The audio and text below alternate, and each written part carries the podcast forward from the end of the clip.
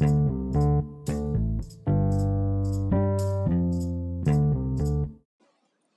lagi dengerin ngobrol kan episode 4 tanggal 14 Juni 2020. Jadi kemarin gue nemu video soal pemuka agama. Gue berasumsi dia pemuka agama sih. Karena bajunya template pemuka agama sekali. Kemudian dia ceramah di depan banyak orang. Jadi gue asumsikan dia adalah pemuka agama. Dan dia membawakan teori teori konspirasi tentang bagaimana kita didoktrin sedari kecil melewati lagu anak-anak. Dia membahas lirik by lirik soal lagu anak-anak. Buat lo yang belum pernah nonton videonya, lo coba cari. Lo coba luangin waktu mungkin semenit, dua menitan lah buat nonton videonya. Emang sih gak berfaedah, tapi ya menurut gue itu video hiburan. Yang menjadi lucu adalah dia dengan sangat seriusnya membawakan teori tersebut. Dia nggak ada intensi untuk ngejokes dia juga nggak menyisipkan jokes itu di ceramahnya agar menjadi menarik dan kemudian teorinya itu disorakin oleh para jemaatnya. Bukan bukan disorakin yang wu gitu bukan. Disorakin yang iya iya gitu. Yang gua sih ngelihatnya kayak dia punya sebuah teori kemudian diamini oleh para pengikutnya.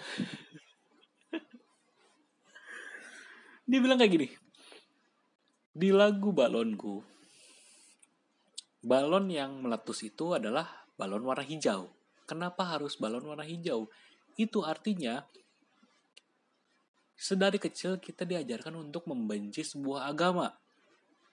Menurut dia seperti itu. Maksud gue, sejak kapan agama lo direpresentasikan oleh warna hijau? Konsepnya dia gue belum tahu.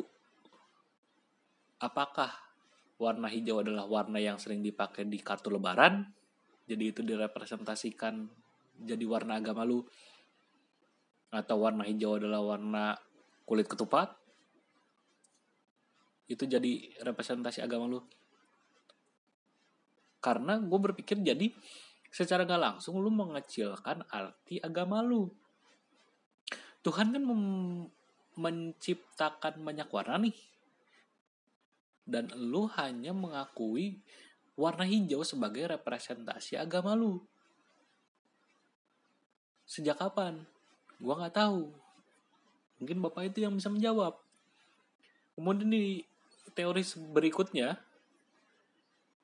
dia bilang di lagu naik-naik ke puncak gunung kenapa di puncak gunungnya hanya ada pohon cemara? Itu artinya menurut dia ya itu artinya sedari kecil kita didoktrin untuk menyukai sebuah agama yang direpresentasikan pohon cemara. Bentar tunggu dulu. Maksud gue belum tentu juga mereka terima agamanya direpresentasikan dengan pohon cemara.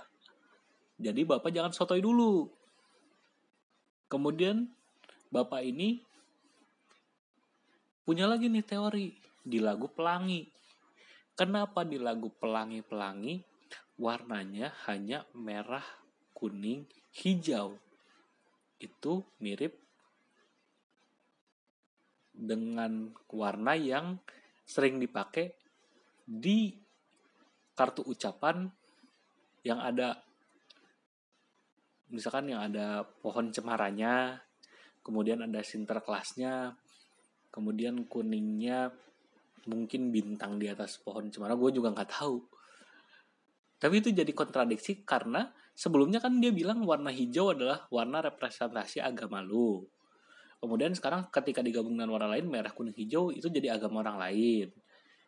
Jadi yang benar yang mana? Jadi kita harus menyukai warna hijau atau uh, hijau yang dicampur warna lain? Atau apakah warna hijau dicampur warna lain udah bukan representasi agama lu lagi? Ya gue nggak tahu. Coba Bapak jelaskan lebih mendetil soal ini. Saya butuh jawaban. Karena gue berpikir, kenapa warna hijau di lagu balonku? Karena biar enak aja, biar berima. Meletus balon hijau, hatiku sangat kacau. Itulah kenapa dia pakai warna hijau. Apakah kalau pakai warna warna lain misalkan nih, meletus balon merah, hatiku marah-marah gitu? atau meletus balon ungu aku langsung jadi dungu gitu ya kan nggak enak kan udah enak meletus balon hijau hatiku sangat kacau itu secara harfiah artinya emang emang balon warna hijau yang meletus nggak ada arti lain lagi gua malah lebih penasaran dengan lagu aku bukan bonekamu bisa kau suruh-suruh. Itu artinya bisa ambigu.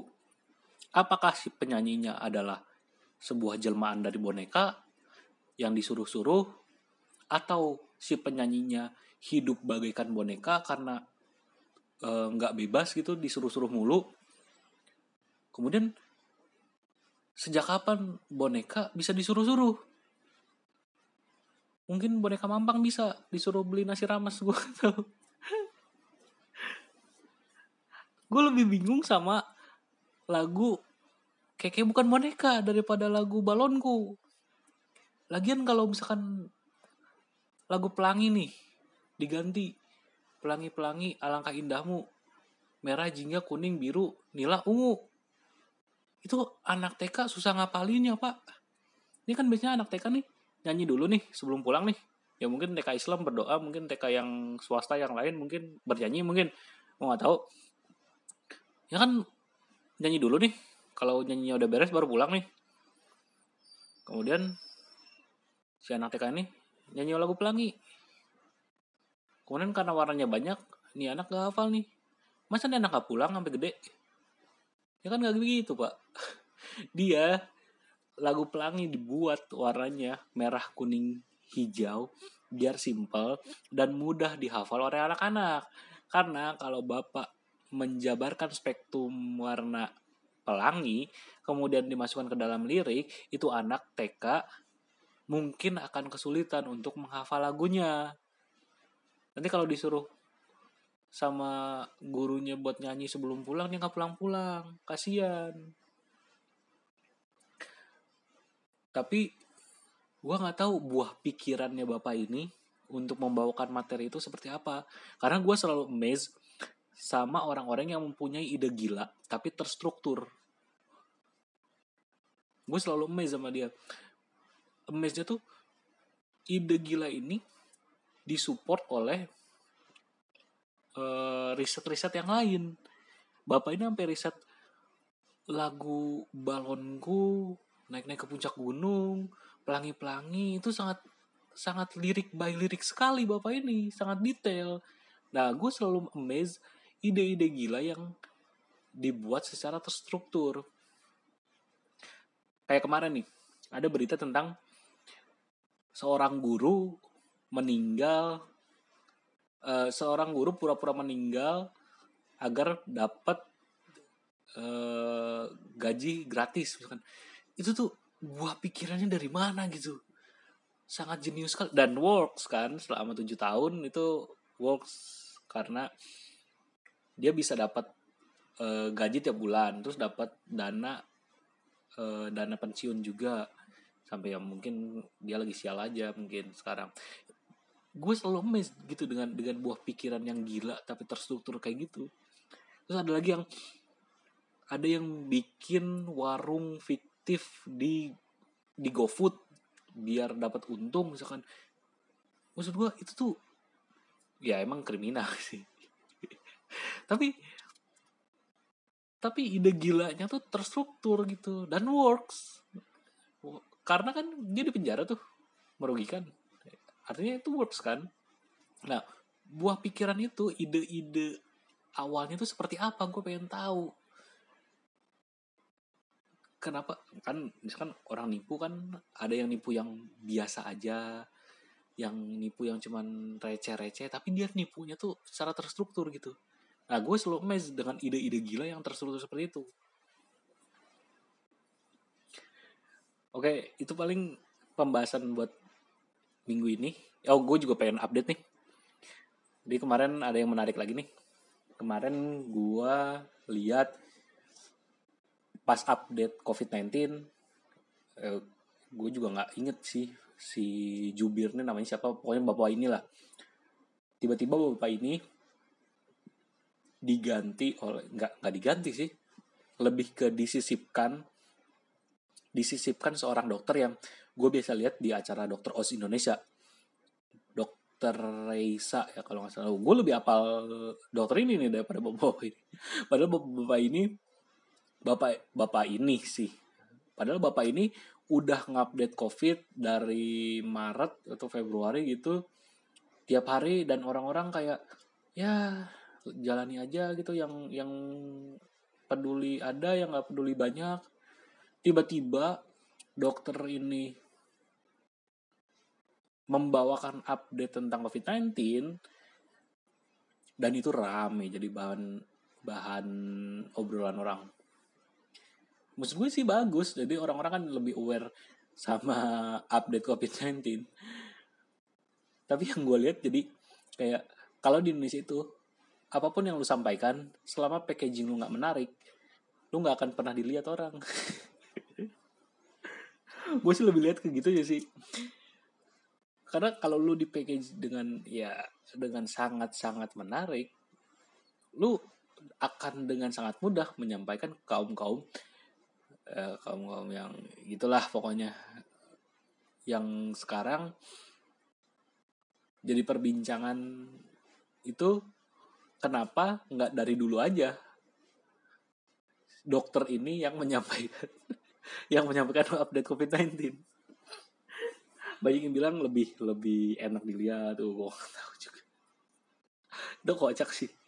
Kasian si bapaknya maksud tuh, anjing gue dari kemarin-kemarin ya udah udah ngupdate mulu nggak ada yang dengerin. Sekarang lu dikasih yang cakep aja lu pada merhatiin padahal isinya sih isi update-nya lebih lebih miris sih daripada daripada yang viral sekarang ya.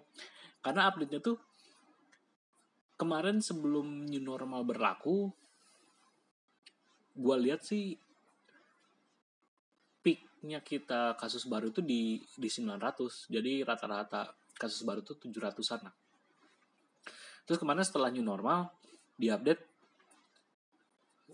pembukaan new normal tuh 11 Juni ya? Iya di 11 Juni itu itu dibuka di 1241 10 Juni itu 1241 kemudian tanggal 11 900-an kemudian 1000 kemudian 1000 dan per hari ini pun udah ada 850 tujuan orang. Jadi bisa diambil rata-ratanya ya per new normal ini ada 900 kasus baruan. Ya walaupun yang sembuh juga banyak dari 500 jadi 900 rata-rata. Ya, tapi itu artinya bahwa sebenarnya kita belum siap di new normal ini. Gue juga ngerasain jadi pertama awal-awal gue masuk kantor lagi nih ya emang kayak biasa aja. Cuman ya sekarang terfasilitasi aja. Orang keluar udah bisa naik gojek udah bisa naik grab. Walaupun ya dengan polisi mereka ya bagus sih. Disarankan membawa helm sendiri harus pakai masker terus pakai hand sanitizer ya udah bagus. Tapi gue takutnya ya per besok kan ya minggu depan kan mall udah mulai buka nih pasti aja ada orang yang walaupun tenan-tenannya belum buka semua ada beberapa yang masih ditahan. Tapi ada aja nih orang-orang yang pasti aduh kangen nge mall nih. Dia pasti ke mall nggak ngapa-ngapain mungkin balik lagi. Pasti banyak yang berpikir kayak gitu. Gue takutnya perilaku perilaku seperti ini yang justru malah meningkatkan jumlah kasus baru lagi.